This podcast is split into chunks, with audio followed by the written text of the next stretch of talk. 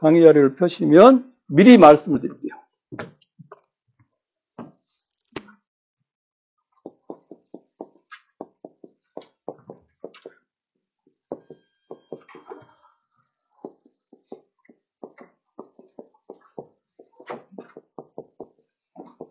지금 우리나라의 대학 편제를 보면 수학이나 수학과나 물리학과나 이런 게 있는 편제가 이과대학에 있죠. 이과대학에 있습니다.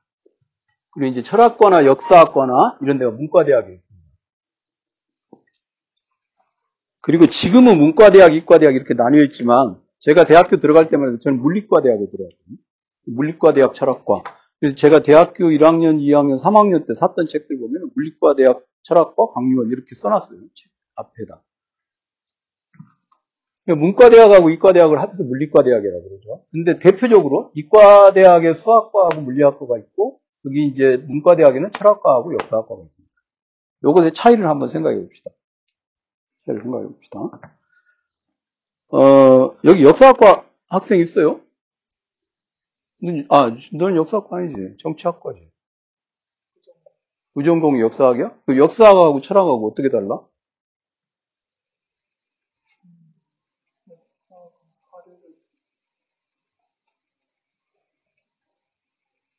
그렇게 말하면 내가 언짢아 한다는 거 알고 있지? 음.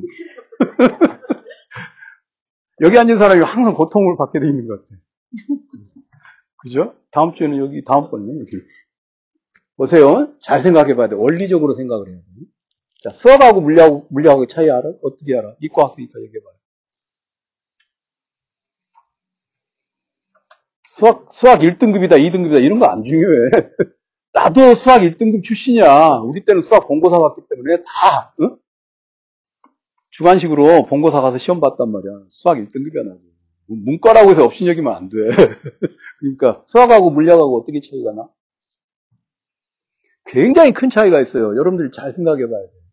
굉장히, 말해봐요. 끄떡끄떡했지?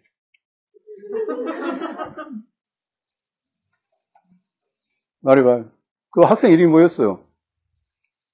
주원이 얘기해봐. 손주원인가? 신주원. 신주원 얘기해봐요. 이 녹음 파일 배포되는데 이거 쪽팔지 않아, 이거? 응? 큰일이네. 봅시다. 수학. 비유클리트 기하학, 리만 기하학이 나온 이후로는 좀 달라졌지만 수학은 어쨌든 이퀄, 이퀄. 좌변과 좌변과 우변의 등치를 목표로 하는 학문입니다. 그죠? 수학은요, 가상학문이에요. 논리적으로 맞아 떨어지면 수학적으로 들어맞는 거예요. 예외가 있을 수 없어. 그죠? 갑자기 생각이 딱 나면 그런 것 같지? 그죠? 맞습니다. 수학이라고 하는 학문은 체계적 완결성을 추구하는 학문이에요. 잘, 잘 생각해야 돼. 지금 체계적 완결성을 추구하는 학문이 수학입니다. 체계적 완결성을 추구한다는 것을 문과 쪽에서 논리적이라고 말합니다. 저 사람이 참 논리적이야. 말이 앞뒤가 착 들어맞아. 근데 말이 앞뒤가 착 들어맞기는 하는데 인생은 그렇게 들어맞지 않죠. 인생은 뭐야? 역사기 때문에. 무슨 얘기인지 아시겠어요? 금방 딱 이해가 되죠. 살아본 사람은 금방 알아, 이거를. 안 살아본 사람은 잘 모른다? 안 살아본 사람은 일단 이론적으로라도 알고 있어야 돼. 수학과 물리학의 차이, 역사학과 철학의 차이를. 이걸 변주법하고 무슨 관계가 있느냐? 잘 생각해 봐야 돼요. 자, 그러니까 수학이라고 하는 학문은 수학과 교수하고 물리학과 교수는요, 지향하는 바가 아주 다른 거예요. 수학을 잘해야 물리학을 잘한다도 아니고, 물리학을 잘하면 수학을 잘할 수 있다도 아니야. 이거는 아주 기본적으로 그 학문 자체가 추구하고 있는 방향 자체가 다른 거예요. 김영수 학생이 이게 이런 아주 정교한 건축물을 한번 이렇게 세워보겠다 이렇게 머리에 그려본 적이 있어요? 그런 거 없어? 무슨 생각을 해요? 그럼 평소에? 어? 뭐 게임 하나? 하는구나. 끊어. 게임하는 사람 훌륭한 사람이 됐어. 그건 fake고, 그건 그의 인생이야. 우리는 그런 인생 살면 안 돼. 응? 그런, 그런 인생 살면 안 돼. 그 자꾸 하면 머릿속에서 뇌가 개발이 돼. 응? 하면 안 돼. 근데 어쨌든 봐요. 우리가 virtual한, virtual하다는 말을 쓰죠. 가상이라는 말을 쓰잖아. 근데 virtual reality라는 게 가상 현실이라는 말이기도 하지만 사유 속에서 완결시키는 현실일 수도 있어요. 버추얼이라는 말은 그 두 가지 의미가 있어. 버추얼이라는 말. 그러니까 체계적인 완결성을 수학은 추구해. 어떻게 해서든지 악위를 맞추려고 해요. 그래서 수학에 있어서 가장 중요한, 수학자가 추구해야 될 가장 중요한 덕목은 뭐냐면, 코히어런스야. 정합성. 딱 맞아 떨어져야 돼. 그죠? 그래서 딱 맞아 떨어져야 되니까 피타고라스의 정리는 피타고라스의 정리는 갑자기 어? 달 착륙선에 갔다고 해서 바뀌는 것도 아니고 남극에 갔다고 해서 피타고라스의 정리가 바뀌는 것도 아니고 북극에 갔다 바뀌는 것도 아니고 아프리카 산림지대 오지에 들어간다고 해서 바뀌는 게 아니에요. 피타고라스의 정리는 언제 어디서나 그렇죠? 직각 직각 삼각형의 뭐 이거 있잖아요.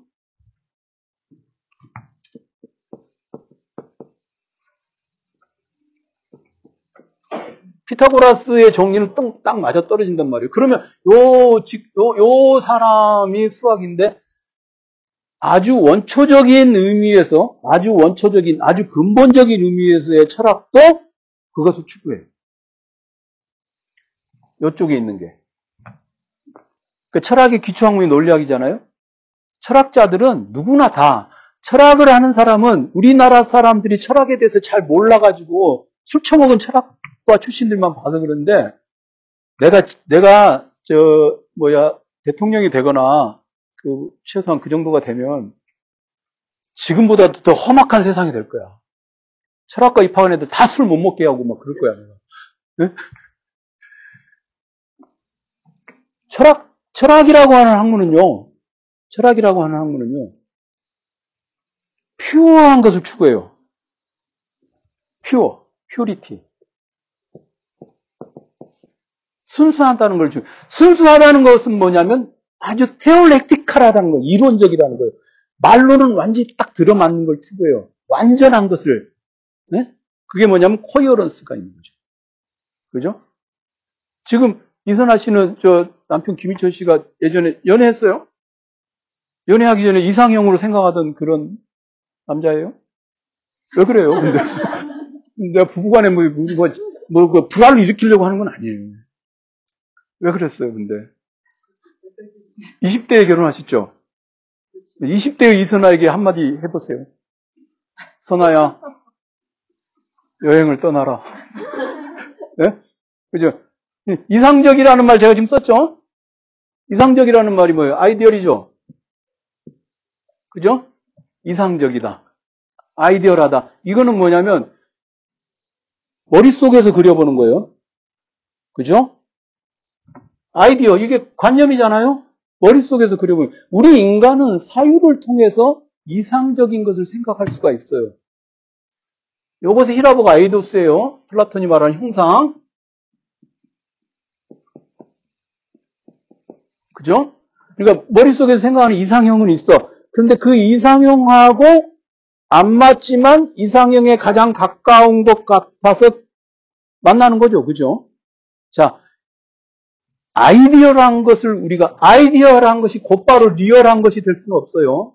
이건 관념이고 이건 실제인데 현실 속에 있는 그것이 될 수는 없어. 그런데 일단 머릿속에 뭔가 아이디어란 것이 있어야만 뭘 하더라도 해요.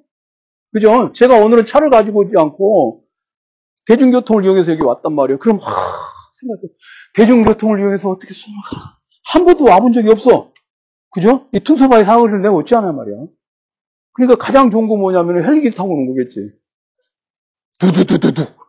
그죠? 그러니까 이제 딱, 그때 우리는 뭐였어요? 지도를. 지도는 뭐예요? 리얼한 거잖아. 리얼한 걸 보면서 가장 이상적으로 스트레스를 덜 받고 내가 살고 있는 집에서 여기까지 오는 것을 루트를 짜보는 거죠. 그죠? 그게 우리가 루트를 탐색하는 거예요. 그러니까 내가 가지고 있는 생각은 뭐냐면 가장 편리한 방법으로 수원을 편안한 방법으로 수원을 와야겠다. 평생 학습관 와야겠다가 있어. 이것을 리얼한 것을 바탕으로 실현하려고 한단 말이에요. 그러니까 철학은 수학하고 같은 거예요.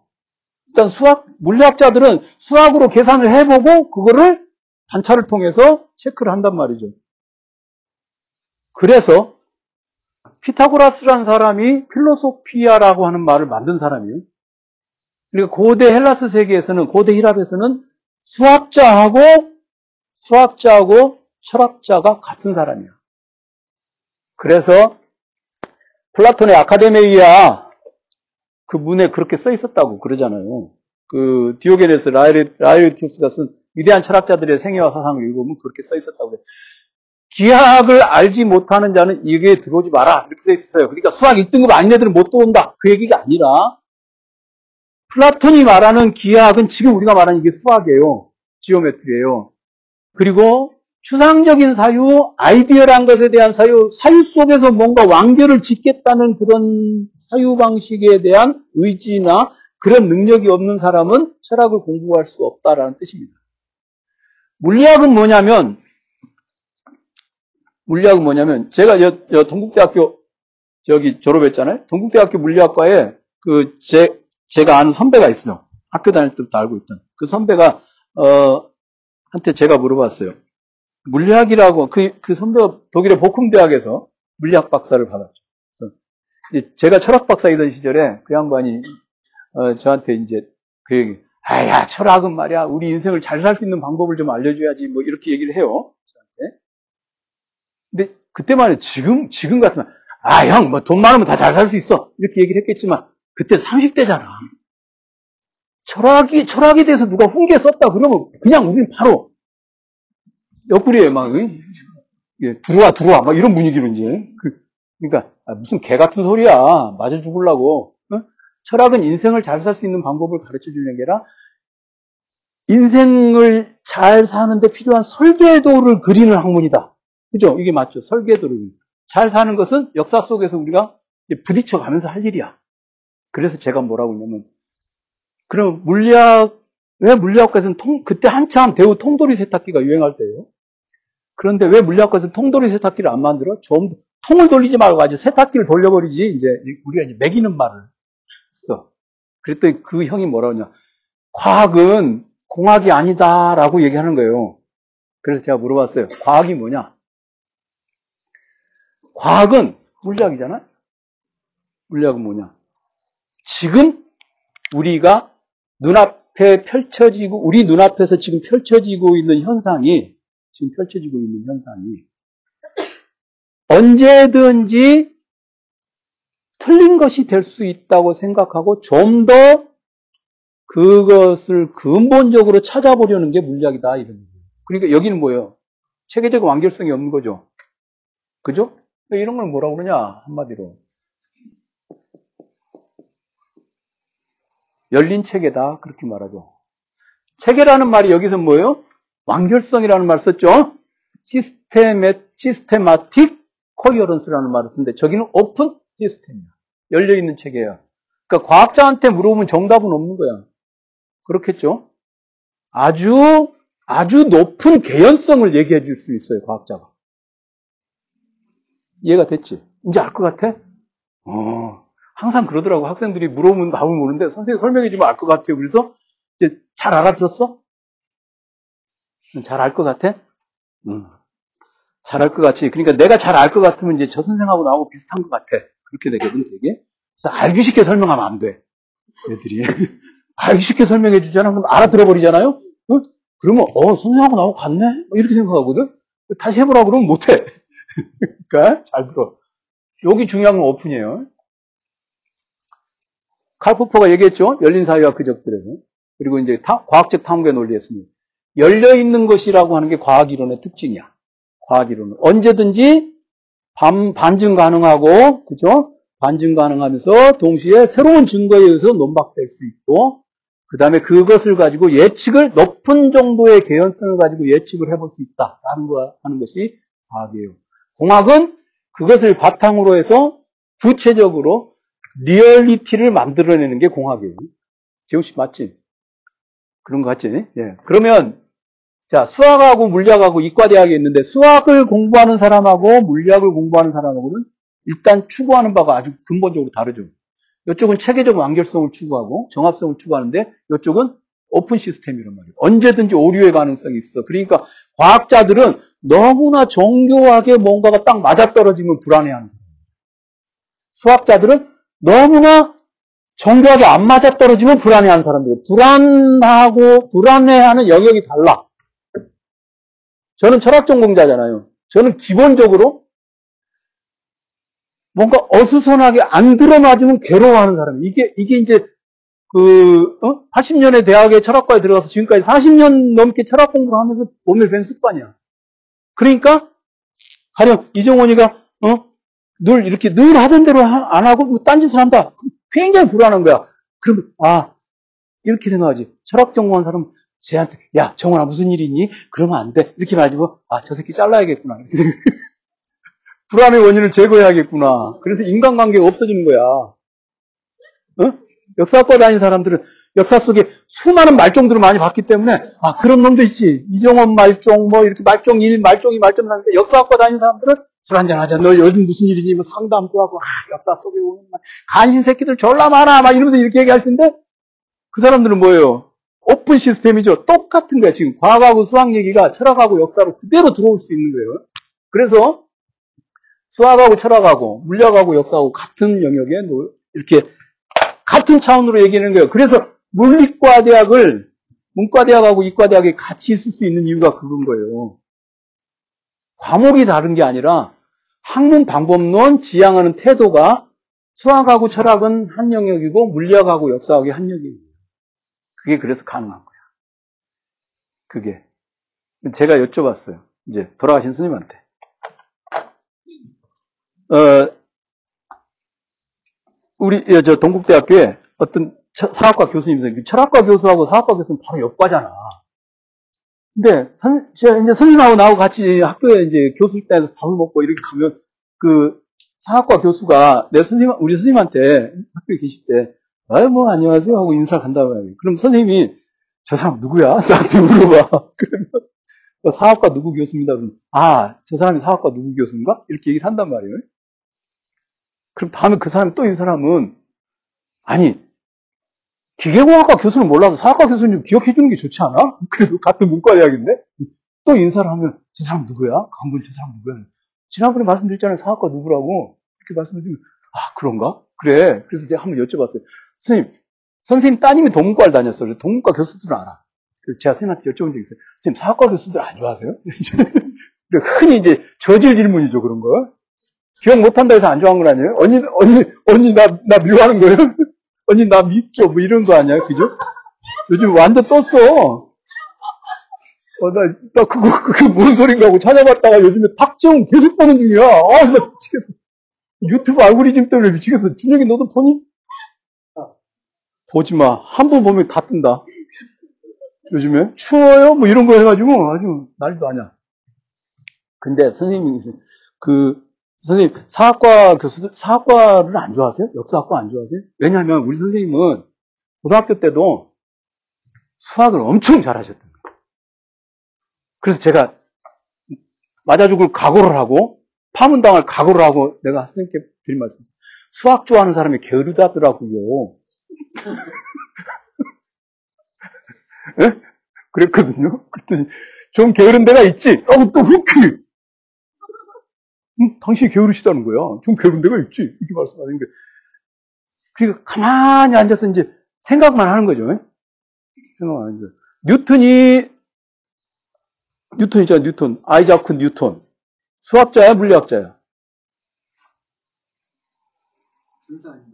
네? 수학자야. 뉴턴을 수학자라고 생각하고 봐야 뉴턴의 그 프린키피야. 자연철학의 수학적 원리잖아. 그 사람 주조가. 제목이 뭐야? 수학적 원리잖아.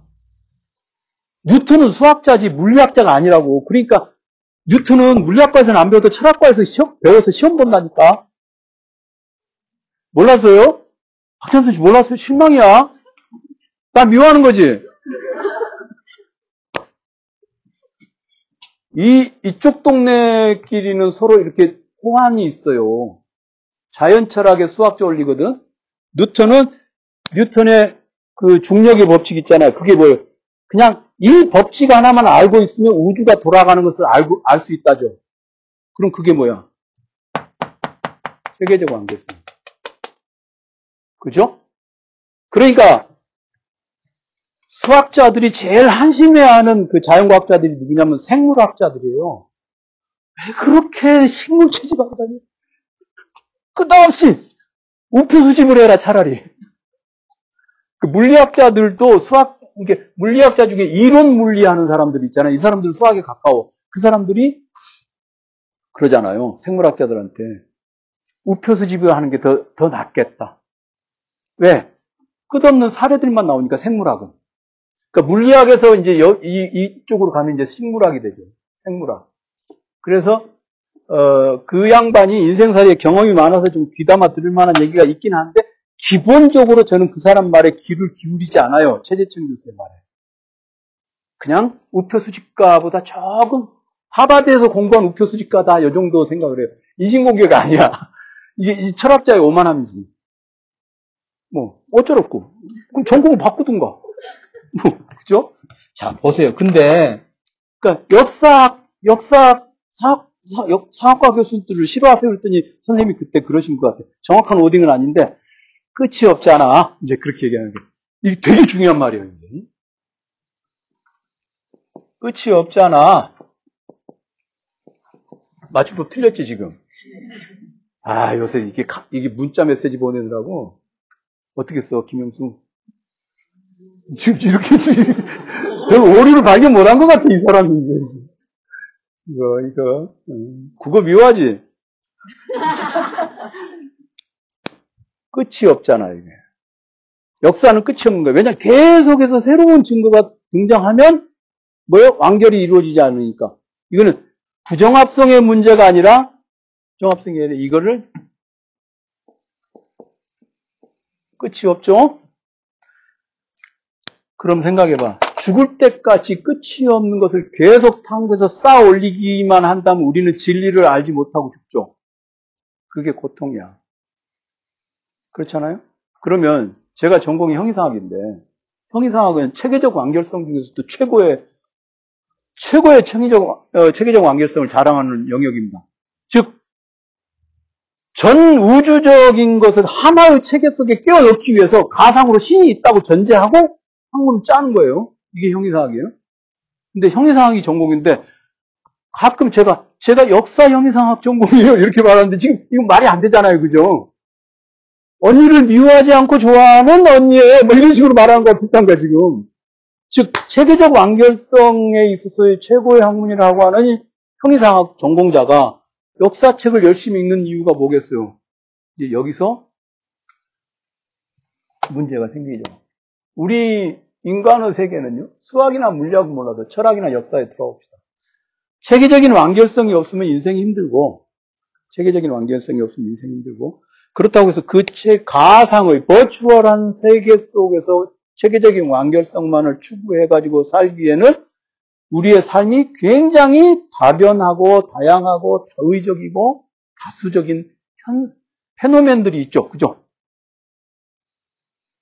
그렇지 않아요, 현실? 회사에서, 회사, 회사 다니잖아, 지금. 회사에서 참, 그냥 충돌 없이 열심히 일하고 싶어. 원칙을 세우고 그래도 저도 짬밥이 있으니까 이 정도입니다. 근데 계속 아스바리 거는 새끼들이 있다 이거야. 그지? 어떻게 해? 그럼 어떻게 해? 알았어. 그 한숨으로 모든 게 다 해결됐어. 아스바리는 끝이 없어. 그지? 나의 원칙은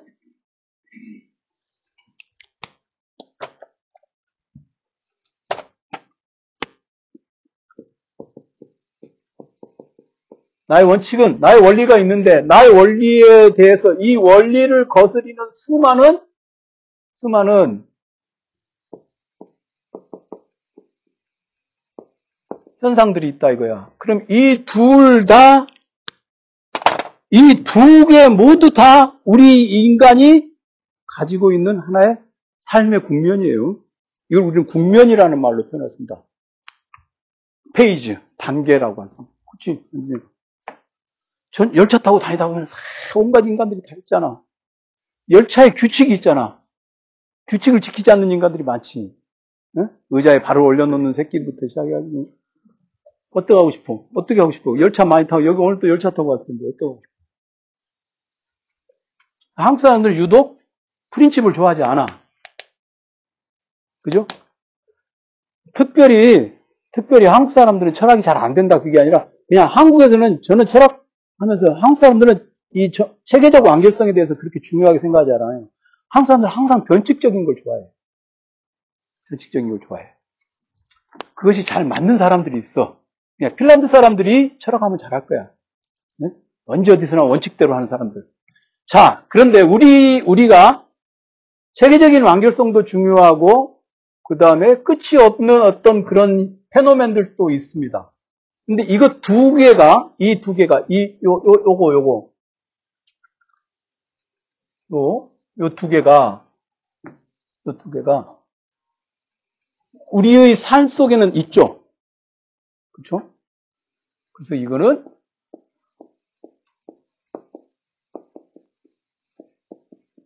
우리의 삶 속에는 체계적인 완결성의 측면도 있고 끝없는 endless phenomena의 측면도 있습니다. 이 두 개를 동시에 품고 있는 게 우리의 삶이에요. 박찬서 씨 요즘에 어때요? 그만두고 나니까 어때요? 네? 이직했어? 그러니까 여기 그만두고 나니까 어때요? 뭐 살이 좀 찌고 있어요? 아니죠? 또 더 바빠요? 아, 어제 저녁에 오늘 기다렸어. 뭔 일이야? 어제 저녁에 6시 반쯤인가? 6시 반쯤 이제 완전히 그 거의 몸이 그 기운이 쫙 떨어질 때잖아요, 제가. 그래서 저는 이제 그 포스트 그 뭐지 그 아몬드 후레이크 아몬드 후레이크를 아몬드 브리즈에다 타가지고 슬라이스 치즈 하나를 이렇게 이렇게 해가지고 이렇게 먹는데 그게 하루 종일 이제 뭔가를 안 먹고 있다가 그걸 먹으면 이게 식욕이 건드려지는 거야. 그리고 내가 진짜 막 맛있는 것에 대해서 전혀 모르고 굶고 살아온 사람이 아니잖아요.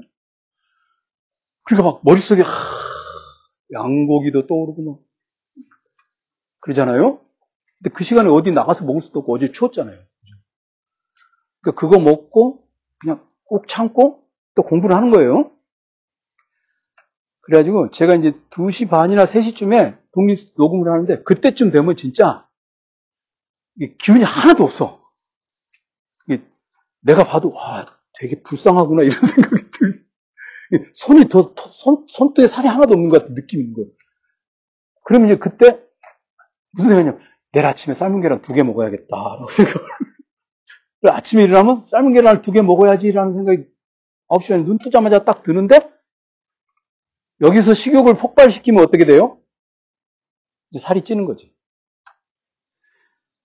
내가 생각, 내가 생각하는 나의 이상적인 몸무게와, 그, 아니, 이상적인 게 아니에요. 이건, 이거 지켜야 하는 거야. 지금 3월 달에 검진 가기 전에, 이거 딱 62.5에서 63.5 사이를 넘어가면 안 되게끔 돼 있어. 그러니까 딱 가서 얘기를 해야 돼. 이제 주치의한테. 지금 몇 킬로냐? 그러면, 아, 62.5 딱 이렇게 말을 해야 된단 말이에요. 그래야 이제 약체방에 변함없이 갈 수 있단 말입니다. 그러니까 그게 지금 제 머릿속에 이데아락이 있어. 근데 우리가 맛있는 거 많이 먹고 살아온 인생이야. 응? 안준혁 알아? 너는 김천에서 태어나서 살았기 때문에 맛있는 음식을 잘 모르지. 어? 그지? 그러니까 난 부산이나 김천 이런 데 가면 맛있는 음식 찾지 않아. 안준혁 군이 김천 평화정당에서 세례받을 때 갔었거든? 아, 막 고민했지, 내가 온다고 그래가지고. 응? 선생님이 맛있는 음식을 대접하고 싶은데, 짜장면 먹으러 갔잖아, 그지? 그래, 세례받고 나선 짜장면이야, 그지? 그러니까, 딱 그, 그랬단 말이에요, 우리가. 이게 우리의 삶이야. 그러니까 우리의 삶은 동시에 순간적으로 아이디어란 것하고 그 아이디어란 것을 무너뜨리는 사태가 동시에 우리 머릿속에 들어온다고. 아몬드 후레이크를 먹으면서 머릿속에는 내가 예전에 먹었던 그 맛난 음식들, 김영숙은 무슨 음식 제일 좋아해?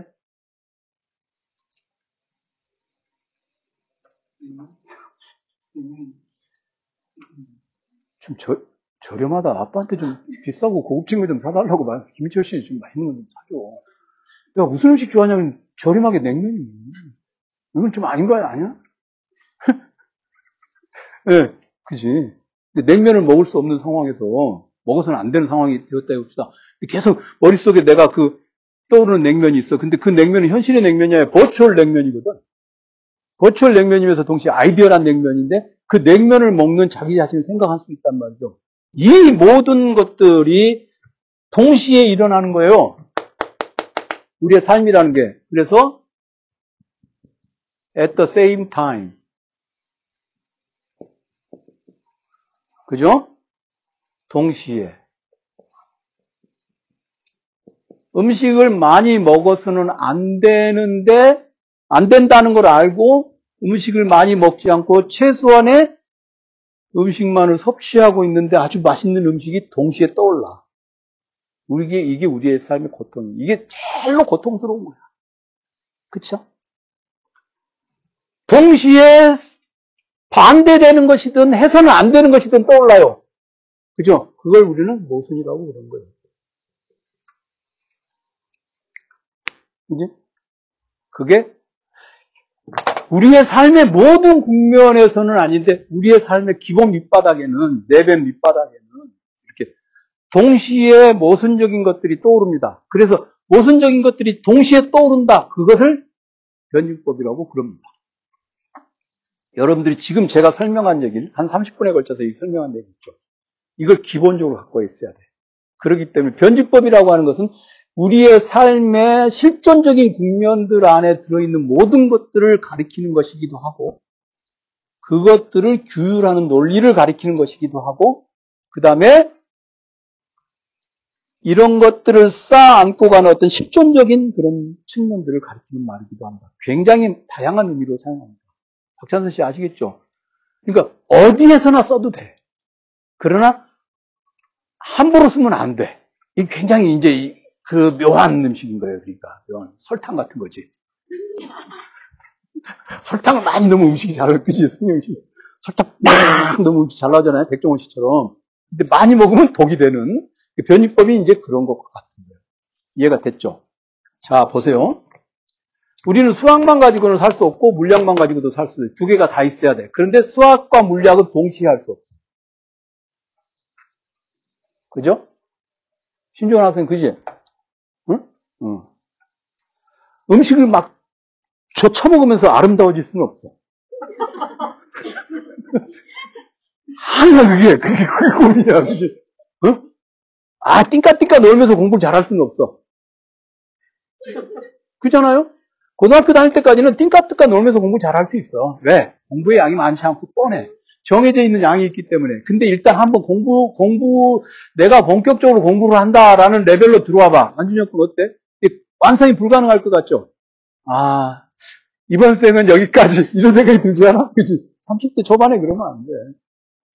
마약, 마약을 제외한 온갖 도, 수단을 동원해서 한번 60대, 그러니까 앞으로 30년 후에, 그땐 내가 이제 죽었을 테니까, 내가 죽은 다음에 안준혁 군이, 아, 선생님이 돌아가셨지만 내가 이 정도까지는 됐다고 내가, 어, 생각 자부한다. 어? 라고 하는 정도로 한번 생각해봐. 너무 지금, 지금 너무 좌절한 것 같은데, 눈빛이 보니까. 해가 갈수록 좌절의 정도가 늘어나면 안 돼요. 그러니까, 그러면 안 돼. 우리는, 우리는 항상 좌절하고, 무너지고, 그러면서도 그 좌절에 매몰되지 않는 이유가 뭐냐? 우리 우리, 우리 머릿속에는 항상 이게 아이디어라는 것이 있기 때문에. 아이디어라는 것이. 이것들, 무너진 순간에 아이디어라는 것을 생각할 수 있는 것, 그런 걸 우리는 변증법적 순간이라고 말할 수 있는 거예요. 아주, 아주 퍼플러하게 쓴다면. 네? 오뎅도 먹고 싶고, 떡볶이도 먹고 싶다. 그러면 섞어 먹으면 되잖아. 그지? 그래서, 어, 어, 어, 저기 뭐야, 떡볶이와 오뎅의 변증법적 통일. 그렇게 말하면 되는 거야. 오케이? 음, 그렇게 써도 된다는 거예요. 아무 데서나 쓰면 안 되지. 아무 데서나 쓰면 안 되고, 어, 서로 반대되는 것들이 우리 삶에 걸려 있기 때문에 이 모든 것이 우리 인간이라고 하는 존재는 사유로는, 사유로는 정합, 체계적인 정합성, 체계적인 완결성을 추구할 수는 있지만 우리가 살아가고 있는 현실은 지극히 남루해요. 굉장히 남루하다는 거야. 이 남루한 현실 속에서 살아가고 있기 때문에, 남루한 현실 속에서 살아가고 있기 때문에, 남루함에서 벗어날 수 있는 구원은 뭐예요? 얘기. 남루함에서 벗어날 수 있으면. 남루하잖아, 인생이. 아이디어란 것을, 그죠? 아이디어란 것이 계속해서 공급되지 않으면 한 번 남루해지잖아. 그럼 남루의 법칙이 있어. 남루 증가의 법칙이 있어. 가속화의 법칙이 있어. 한 번 남루해지 이게 뭐냐면 깨진, 깨진 유리창이 원래 알죠? 지하에서 얘기해봐. 뭐야? 집에 유리창이 하나 깨지면 그, 그, 그 집 주변이 다 치안이 안 좋아서. 그렇지. 그러니까 유리창 하나 깨졌을 때 얼른 유리창 갈아야 돼. 그죠? 그게 깨진 유리창이 원리야. 그게 뭐냐면 남루 가속화 법칙이라고 내가 말하는 게. 우리 인생에 저 깨진 유리창의 원리가 뭐냐면 제가 살고 있는 동네는 거주자 우선 주차. 제가 제 우리 제가 살고 있는 빌라에 주차장이 없어. 옛날 동네가. 이 동네 거주자 우선 주차하는데 거기에 이제 요, 요만한 동네가 있어요. 근데 여기 길 가다 보면 여기 거주자 우선 주차하는 데가 있는데 여기가 이제 산으로 올라가는 막다른 길이에요. 길이 막혀 있어. 항상 지저분해 여기가. 근데 요 일, 여기에 있는 조그마한 빌라를 하나 밀고 우리 우리 연희동에 최고 최고급 빌라가 들어선 거예요. 어 연희 스카이 캐슬 빌라가 여기 아니 공사를 하는데 스카이 캐슬 빌라라고 써 있더라고 내가 이런 개 같은 동 근데 너무 고마운 거예요. 나 요즘에 여기 스카이 캐슬 빌라 앞을 지나서 내 차가 여기 주차돼 있거든요. 올 때마다 스카이 캐슬 빌라에서 배꼽 인사를 한번 딱 하고, 이게, 왜냐하면, 스카이캐슬 빌라가 새로 생기니까, 일대가 깨끗해져 버린 거야. 남루함이 없어졌어. 그전에 여기 막, 캣맘들이 막, 뭐, 짜증나고 막, 개들 모여서 똥 누고 그랬거든요. 그러니까, 차를 운전하러 가려면, 정말 이렇게, 이렇게 피해 다녀야 됐어. 스카이캐슬 빌라, 연희 스카이캐슬 빌라가 들어오는데 동네가 깨끗해진 거야. 신, 신축 건물이 들어서니까. 그래서 제가 항상 스카이캐슬 빌라 딱 시동 걸기 전에 스카이캐슬 빌라 보고 ありがとうございます 한번 하고 내가 차를 탄다 이거야. 인생이라는 건요. 한 번 남루해지면 끝없이 남루해져. 그래서 긴장감을 줘야 되는데 그 긴장감을 우리가 돈으로 때려, 때릴 수는 없거든. 그럼 우리의 삶의 남루함을 없애기 위해서 긴장을 주려면 어떻게 했냐. 리얼한 것이 아니라 아이디어란 것을 공급해야 된다는 거예요. 아이디어란 것을 공급하지 않고 한 번 남루함에 발을 디뎌서 계속 가지 않습니까? 그러면 이제 보톡스를 계속 맞아야 되는 거예요. 그 이마가 까지지 이제. 살 땡겨 올라가다 보면은 그래서 여기다 이제 까만 칠 해야 된다고. 알아? 그게 주술적인 게 아니야. 피부를 땡기잖아요. 피부를 땡기면 얘가 계속 올라가잖아. 그러니까 이게 머리카락이 있어야 할 자리에 머리카락이 없기 때문에 이상하게 보이니까 거기다 까만 칠을 해야 되는 그게, 그게 남루해지는 거야. 네? 한번 술 처먹으면 밤마다 술을 먹잖아. 그럼 배가 계속 나와서 자기 몸에 딱 핏이 들어맞는 옷을 입을 생각을 못하는 거야. 처음엔 노력을 하는데, 네? 이해가 되지?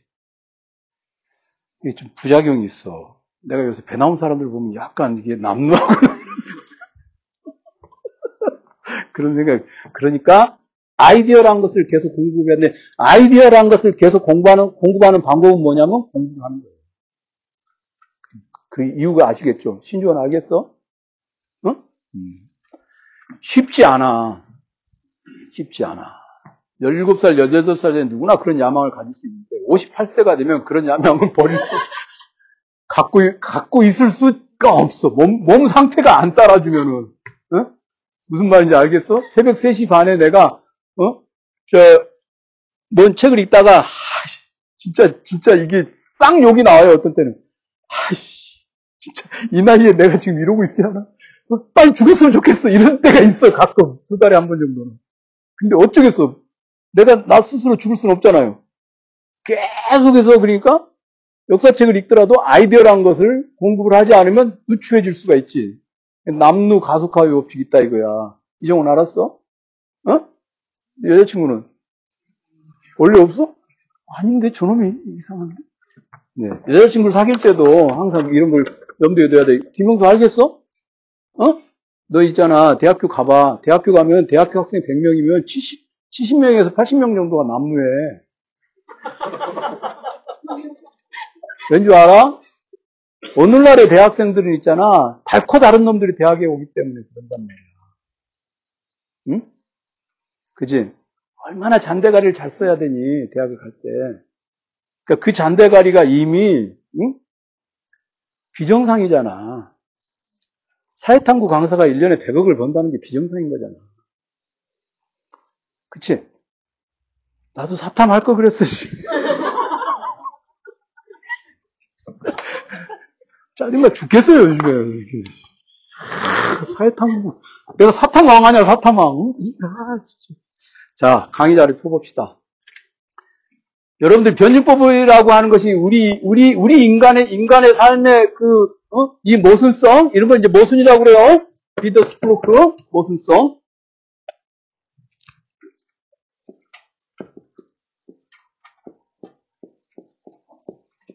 일부러 독일어로 써요. 되게, 되게 이런, 이런, 이런 분야의 용어들은 독일어로 돼 있어요. 원래.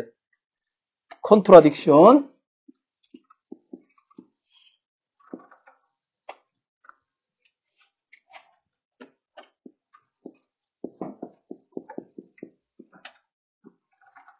wider라는 게 서로 어긋난다, 충돌난다라는 말이고, Spruch라는 게 말이라는 말이다. deutsche Sprache 그러듯이, 비더 스프루크는 서로 충돌되는 말, 이런 뜻이에요. 그게 이제, 여기 이제 모순이라는 말이에요. contradiction을 알죠? contradiction 아니 contradiction. 하름 씨, 알겠어? 어디 갔어? 어, 뭔일 있구나. 어. 이게 변증법이라고 하는 것이 우리의 삶의 우연성과 모순성과 그럼에도 불구하고 그런 모순을 우리가 안고 살아갈 수밖에 없는 그런 영역에 놓여 있는 것을 변증법이라는 말로 할 수 있어요. 아주 일차적인 의미로는 말이 안 통하는 게 변증법이야. 변증법적 상황인 거예요. 즉 헬라스어로 희랍어로 metabasis라고 하는 말이 있어요. metabasis. basis라는 말이, basis라는 말이 간다 이런 말이에요. 그러니까 넘어가, meta라는 게 두 번, meta라는 게 두 번이라는 뜻이거든요. 두 번 간다가 아니라 넘어간다는 뜻이에요. 그러니까 내가 너한테 한 번 가고 네가 나한테 한 번 오면은 metabasis야. 이걸 한글로 번역할 때 이행이라는 말을 쓰거든요. 그러니까 내가 내가 저 사람한테 말을 걸었는데 저 사람이 그 말을 듣고 나에게 합당한 말을 넘겨줘야 대화가 되는 거 아니에요? 내가 한번 말을 했는데 저쪽에서 말을 먹어버리면은 대화가 안 된 거지. 그럼 metabasis가 일어나지 않은 거예요. 그죠? 아버지가 저 강연 선생님 책 읽으라고 하잖아. 안 읽었지? 나쁜 거야, 임마. 그래, 안 그래? 메타바시스는 안 되니까 아버지가 얼마나 답답하겠어. 응? 아버지가 말 안 해도 딱, 아, 아버지, 보아하니 아버지가 이 책을 읽으라고 할 것 같아. 라고 해서 읽는 것이 메타바시스지. 그래, 안 그래? 음. 이제 아버지가 나한테 연락할 거야. 안 읽으면 알았어. 응? 흔히 어른들이 그런 말 하죠. 나중에 네가 커서 어, 그 말이 새겨지게 될 것이다. 응? 정말 그래. 적어도 난 내 강의를 들으러 온 사람에게는 그렇게 말할 수 자신 있어.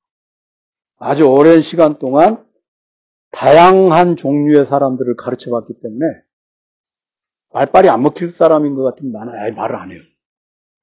아, 쟤는 그냥 뽕 맞고 죽을 놈 같다. 그럼 애초에 말을 안 해. 내가, 나, 나 스스로를 아껴. 나의 말을 아껴. 응? 뽕 맞고 죽을 놈 같으면. 근데 자네는 말귀 알아들을 것 같으니까 메타바시스를 해야 돼. 아빠하고. 자, 봅시다. 개요. 창시자는 제논, 여기, 여기, 이 개요의, 이 강의 자료에 들어있는 건요, 이제, 철학, 이론, 철학과에서 이론적으로 따져 물을 때, 어, 요, 변지법에 관한 주제를 찾으면 이렇게 나오는 것입니다. 화람 씨왜 자꾸 강의 중에 나갔다 오고 그래? 안 좋아. 응? 요즘 잘 되고 있어? 독서 모임? 아, 그 표정이 많은 걸 말해주고. 알겠어. 소크라테스와 플라톤에서는 문답법의 직접적인 발전 형태로서 형상의 인식에 도달하는 방법이었습니다. 지금 자, 문답법이라는 게 대화하는 거예요. 그렇죠? 소크라테스의 변론 대화하는 겁니다. 근데 거기 형상의 인식에 도달하는 방법 이렇게 돼 있어요. 그 형상이란 말 제가 아까 여기 썼죠. 그죠? 아이디어란 것을 알아야 돼. 그래야 기준이 있어야 지금 현재 내 눈앞에서 펼쳐지고 있는 것들 중에 뭐가 틀려먹었는지를 식별해낼 수가 있어. 그러니까 플라톤은 형상, 아이디어란 것을 알아야 현실이 틀린 것을 알 수 있지 않겠니? 라고 말한 사람 아니겠어요? 그죠? 어려서부터, 어려서부터 그 영화 신세계에 그런 데 나오는 장면 있잖아요. 그런 장면들만 보고 자란 사람은 그게 아이디어라는 것이라고 생각하겠죠. 그죠? 그러니까 이제, 물론 이 아이디어란 것은 그 사람이 살아가고 있는 생활 환경이나 역사적인, 사회적인, 문화적인 배경하고는 무관하지는 않지만 그렇다 해도 언제 어디서나 통용되는 이상적인 것은 있을 수 있어요. 그런 것을 찾아보는 것이 플라톤에서 이데아예요, 이데아. 그러니까 막, 막 초월적인 건 뭐 그렇게 도 닦아서 알아는 게 아니라 시간과 공간을 넘어서서 넘어서서 초월해서 언제 어디서나 통용되는 올바름의 기준이 무엇일까를 찾아보는 게 플라톤의 에이도스 형상 이론이에요. 그리고 그것을 찾는 것을 플라톤은 변증법이라고 말을 했습니다. 변증법이라고 말을 했습니다.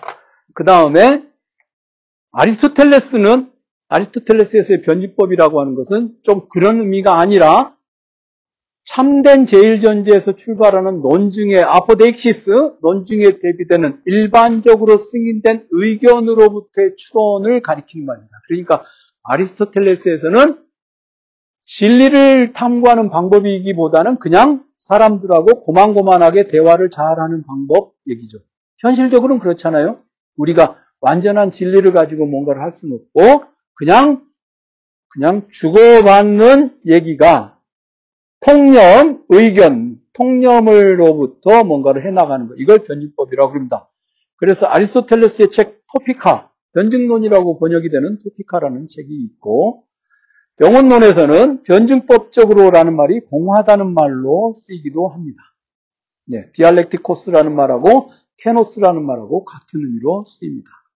그 다음에 칸트에서는 가상 비판의 논리야. 칸트에서도 변증법이라고 하는 게 진리를 탐색하는 방법이 아니라 어떤 것에 거짓임을 드러내주는 방법을 변증법이라고 그럽니다. 철학적인 맥락에서. 지금 이 강의 자료에 있는 건 이제 철학적인 얘기들만 하는 거예요. 철학책에서 나온 중요한 얘기들.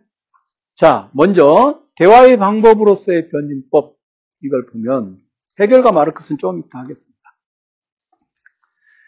사람이 대화를 할 때는 의견의 대립에서 시작하여 대화를 전개하면서 마지막에는 시작과 다른 내용의 합의에 이른다. 이게 대화의 목적이죠. 원래 가지고 있는 생각을 서로 확인하기 위해서라면 대화를 할 필요가 없어. 그런 건 대화를 할 필요 없어. 그지? 아내하고 대화할 때 그런 얘기 안 하잖아요. 뭐 다 아는 얘기. 그러니까 어, 서현 씨하고 나하고 둘이 이렇게 있으면 사실은 사적으로 대화할 게 없을 거야. 우리 뻔히 알잖아. 그지? 아주 친하게 친해서 아는 게 아니라 누가 나한테 요즘 뭐하고 지내세요? 라고 물어본 사람 보면은 모르세요? 요즘에 무슨 책 읽으세요? 모르세요? 말 안 해주는 책 말고는 다 여러분들이 제일 잘 알잖아. 근데 성, 성룡 씨 내가 요즘 뭐하고 지내는지 알지? 그거 봐. 우리 대화를 할 필요가 없어. 왜냐면 다른 마지막에는 시작과 다른 내용으로 하지는 않기 때문에 그죠? 그러니까 뭐냐면 이게 이제 부처님 얘기라. 어? 부처님 얘기라. 그러니까 부처님은 제자들하고 대화를 안 해. 혼자 떠들어. 왜? 그냥 부처님이 뭔 말하면 선생님이 뭔 말할지 다 아니까. 그래서 예전에, 예전에 제 선생님이 연구실에 이렇게 계시면 선생님은 진짜 말을 안 하시거든요. 하루 종일. 학과장이 시절에도 학교에 이제 뭔 일수 나오시면 그러면 다른 후배, 후배들이 저한테 물어봐요. 형, 선생님하고 하루 종일 있으면 답답하지 않아요? 그러면 뭐가 답답해? 서로가 할 얘기가 없다는 걸 뻔히 알고 있는데 뭐가 답답해? 그냥 연구실에 앉아서 그때 말도 교수 연구실에서 담배 필 때니까 그냥 각자 각자의 담배를 각자 필 뿐이야. 얼마나 편해? 그 편해? 김영수? 편할 것 같아? 답답할 것 같아? 어? 대화를 하려면 새로운 책을 읽어야 돼. 그지?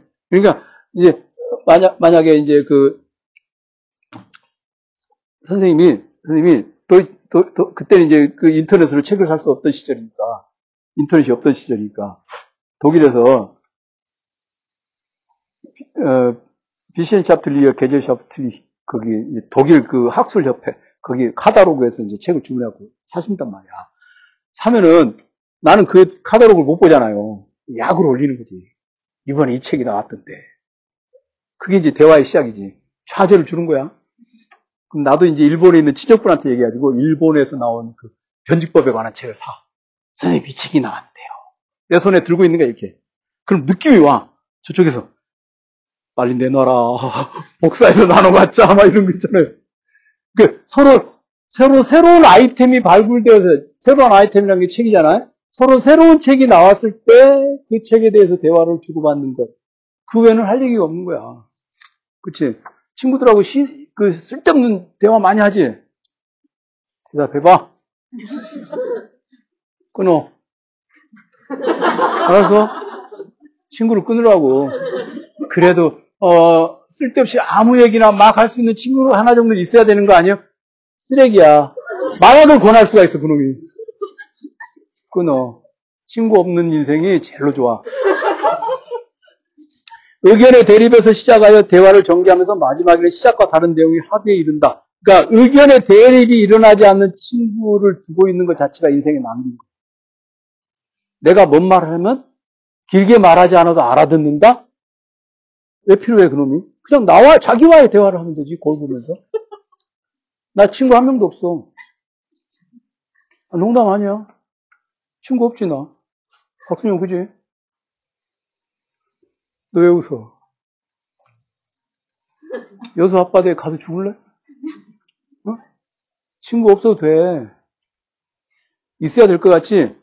연약한 놈들이야. 의견의 대립이 없는, 의견의 대립이 없는 사람하고는 대화를 할 필요가 없죠. 나하고 의견이 같잖아. 이론적으로 생각해봐. 어? 의견이 대립, 의견의 대립이 없는 친구 있어요? 뭔 말을 하든 맞장구 쳐주고 서로 마음이 통하는 친구 있어요? 없어? 다 의견의 대립만 있는 친구야?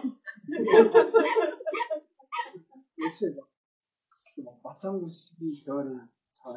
그러니까 의견의 대립도 의견의 맞장구도 없는 그냥 그럼 뭐야? 그 반려견이야? 아 대답을 해봐. 어?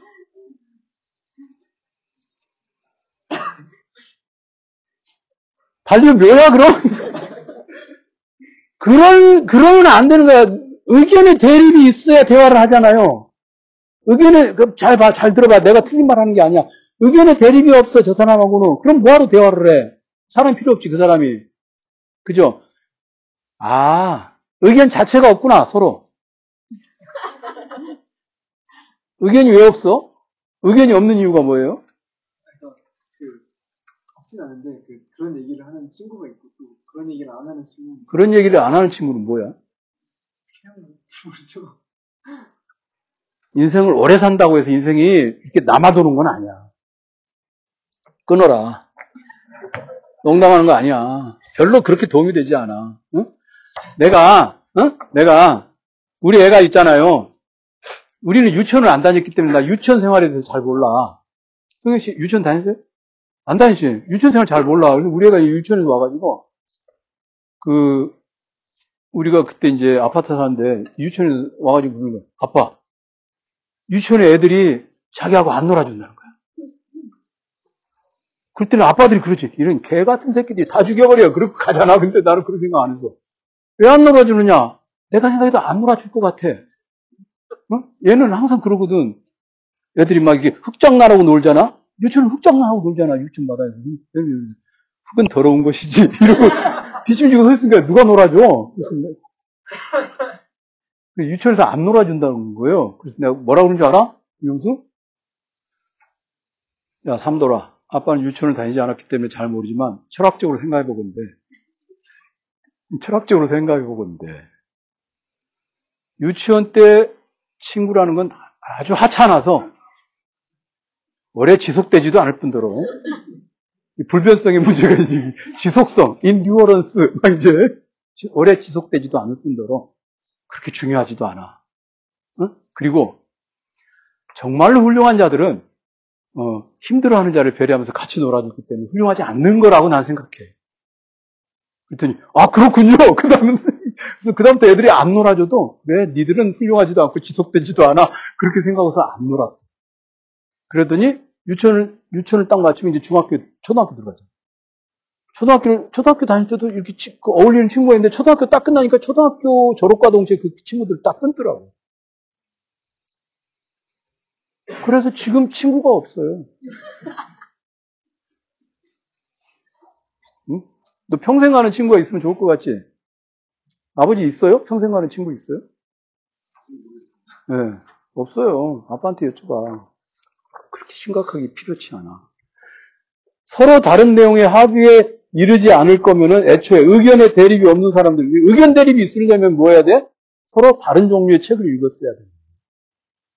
항상 아이디어란 대화 상황을 생각해야 돼. 내가 지금 이 사람하고 대화를 하고 있는데, 응? 내가 이 친구하고 대화를 하고 있는데, 이게 의견 대립도 없고 서로 완전한 합치도 없어. 그럼 시간 낭비인 거야. 응?